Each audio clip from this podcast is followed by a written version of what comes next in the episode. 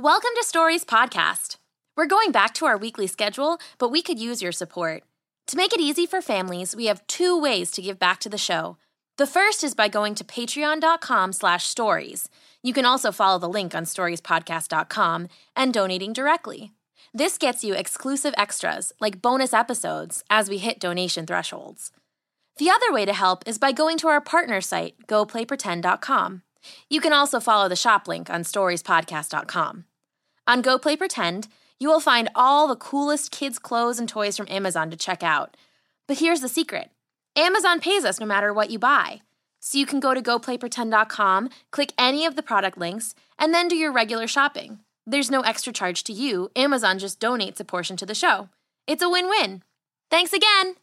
Stories Podcast is brought to you by Chase. All my real estate friends say the same thing. The last few years have been a seller's market. So, how does someone like me looking to buy their first home stand out and get taken seriously? Chase's closing guarantee is one way to give you the edge you need. As a Chase customer, you're guaranteed to close quickly or you get $1,000. So you can show homeowners you're serious about buying without the personal letter or gift basket or skywriting it over their house. Get in your first home even faster with Chase. Learn more at chase.com/stories. Chase, make more of what's yours. All home lending products are subject to credit and property approval. Rates, program terms, and conditions are subject to change without notice. Not all products are available in all states or for all amounts. Other restrictions and limitations apply. Home lending products offered by JP Morgan Chase Bank NA, an equal housing lender. Summer is finally here. It's time for beach days and barbecues, family vacations, and quality time with the ones you love. I don't know about you, but I don't want to spend a whole day getting my hair colored at the salon when I could be outside playing frisbee with my dog, but I also don't want to take a chance on a box kit from the drugstore. Now there's another option Madison Reed. It took a strong woman to shake up the hair coloring world, and Amy Errett did just that with Madison Reed, the company she named after her daughter. Madison Reed offers gorgeous, professional hair color delivered to your door for less than $25. What makes their color unique is that it's crafted by master colorists who blend nuances of light, dark, cool, and warm to create over 45 gorgeous multitonal shades. Clients agree. With Madison Reed, you get gorgeous, shiny, multidimensional, healthy looking, fresh from the salon hair. But you can do it yourself at home. Get an expert color consultation or take the color quiz at madison read.com.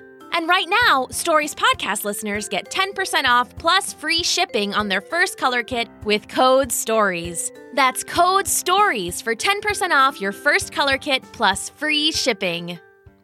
Now, here's the episode. The Boy Who Cried Wolf. Once upon a time, in a field that lay high above a town that lay high above the sea, there was a boy who tended a flock of fluffy white sheep. He was a very lonely boy, because other than the sheep, he had no one to talk to. If we're being completely honest, he tried talking to the sheep, but they never had much to say beyond the occasional grunt or ba.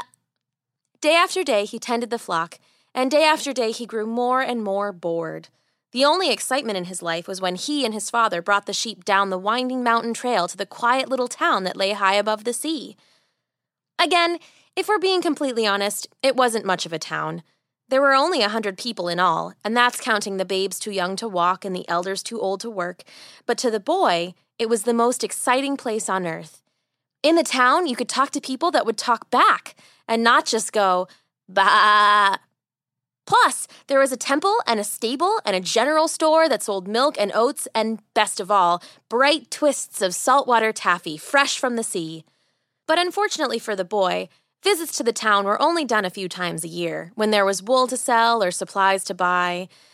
So the boy was lonely. Until one day, he had an idea.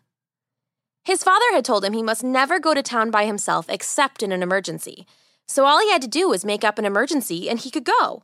It was such a simple and perfect plan, the boy only wondered why he hadn't thought of it sooner. All he needed was an emergency. After a minute's thought, the boy knew exactly what to do. He would tell the town that he had seen a wolf. That may seem a silly lie to you, But wolves were the greatest enemy that shepherds had because they would sneak into the fields and eat up all their sheep, fluffy white wool and all. So the boy turned from his field and began to run down the winding mountain trail, yelling all the way down. Wolf, wolf, here comes a wolf, the sheep they are in trouble. Wolf, wolf, here comes a wolf, please send help on the double. My flock is pasty, and to a wolf quite tasty. So please be hasty and help me. He yelled this all through the town. He yelled it through the temple. He yelled it through the stable. He even yelled it through the general store with the milk and oats and bright twists of saltwater taffy fresh from the sea. Before long, everyone in the town had gathered around the boy, even the babes too young to walk and the elders too old to work. They listened to his cries and then, as a group, started up the winding mountain trail, grabbing whatever weapons they could find. They grabbed canes and clubs, and sticks and stones, and axes and arrows, and barking dogs on chains, and even a single rusty sword that someone had in their attic. They made a great loud crowd as they came to the field way up in the mountain, and they were ready to fight off the wolf. But, of course, there was nothing there. Nothing but happily grazing sheep. The leader of the group, the oldest and most respected person in town, turned to the boy and said, Little boy, little boy, you've made us rush and on the double. Now where's this big bad wolf that's causing all the trouble? The boy could only blush bright red and shrug his shoulders. The townspeople, realizing they'd been tricked, started back down the winding mountain road, grumbling complaints about the boy and the imaginary wolf. The boy acted embarrassed, but he was secretly delighted. One little run and he had the whole town to talk to. So, a week later, when he was having another lonely spell, he decided to try it again. So the boy turned from his field and began to run down the winding mountain trail, yelling all the way down. Wolf, wolf, I'm sure this time the sheep they are in trouble. Wolf, wolf, one in his prime, please send help on the double. My flock is delicious and to a wolf nutritious. So please be expeditious and help me. He yelled this all through the town. He yelled it through the temple. He yelled it through the stable. He even yelled it through the general store with the milk and oats and bright twists of saltwater taffy from the sea. Before long, everyone in the town had gathered around the boy, even the babes too young to walk and the elders too old to work. They listened to his cries and then, as a group, started up the winding mountain trail, grabbing whatever weapons they could find. They grabbed canes and clubs and sticks and stones and axes and arrows and barking dogs on chains and even a single rusty sword that someone had in their attic. They made a great loud crowd as they came to the field way up in the mountain and they were ready to fight off the wolf. But of course, there was nothing there. Nothing but happily grazing sheep. The leader of the group, for the second time now, turned to the boy and said, Little boy, little boy, you've made us rush and on the double. Now where's this big bad wolf that's causing all the trouble? The boy could only blush bright red and shrug his shoulders. The townspeople, realizing they'd been tricked again, started back down the winding mountain road, grumbling complaints about the boy and the imaginary wolf. The boy acted even more embarrassed this time, but again, he was thrilled. The trick had worked a second time. So, a week later, when he was having another lonely spell, he decided to try it again. So the boy turned from his field and began to run down the winding mountain trail, yelling all the way down. Wolf, wolf, for real, for real, the sheep they are in trouble.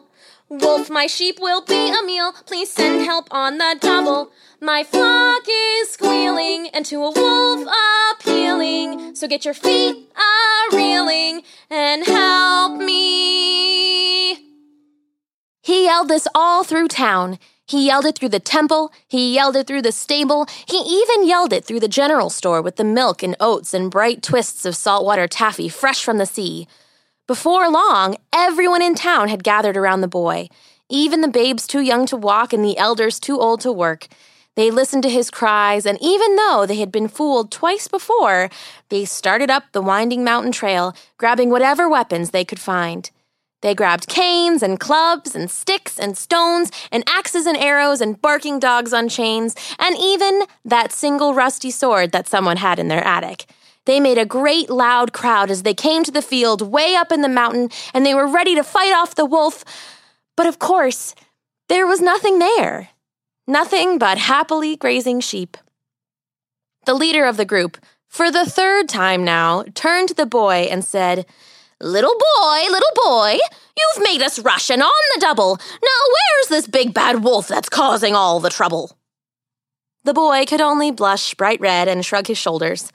The townspeople, realizing they'd been tricked again, started back down the winding mountain road, grumbling complaints about the boy and the imaginary wolf. All but the leader. He turned to the boy again and said, You've made us fools three times, and three times pays for all. So do not look to us again. Do not come and do not call. And with that, he turned and left the boy alone again. The boy acted embarrassed, and he acted sorry, but he didn't really believe the leader of the town. After all, what had worked three times would surely work a fourth time too. So the next week, the boy started to feel lonely again. But before he could decide to head down into the town crying wolf, he saw a dark shape emerge from the woods at the edge of the fields. The boy didn't believe his eyes at first, but there was no mistaking it. There, standing amongst his beloved flock, standing nearly as tall as his shearing shed, was a giant mountain wolf.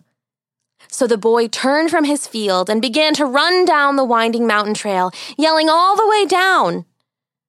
Wolf, wolf, a great, great beast! The sheep, they are in trouble! Wolf, wolf, down from the east, please send help on the double! My flock, all fleeced, is to a wolf a feast! So please, at least, come!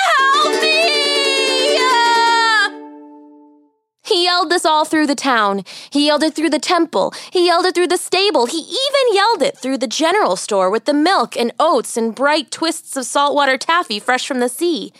Before long, everyone in the town had gathered around the boy, even the babes too young to walk and the elders too old to work. They looked at the boy, shaking and crying and screaming in their midst, and then rolled their eyes and walked away. The boy yelled and yelled and yelled for help, but no one would listen. At last, the leader of the town came to him. The boy looked him in the eye and said, Leader, oh leader, take pity on youth, for this time of all times I'm telling the truth. But the leader only looked at him with a sad smile and said, Little boy, little boy, I told you what not to do. You've lied and cried wolf three whole times, and I no longer believe you. The end. This classic cautionary tale was retold by Daniel Hines and produced by Jake Letizia. I'm your narrator, Amanda Weldon. Thanks for listening, and tune in next time for another episode of Stories Podcast.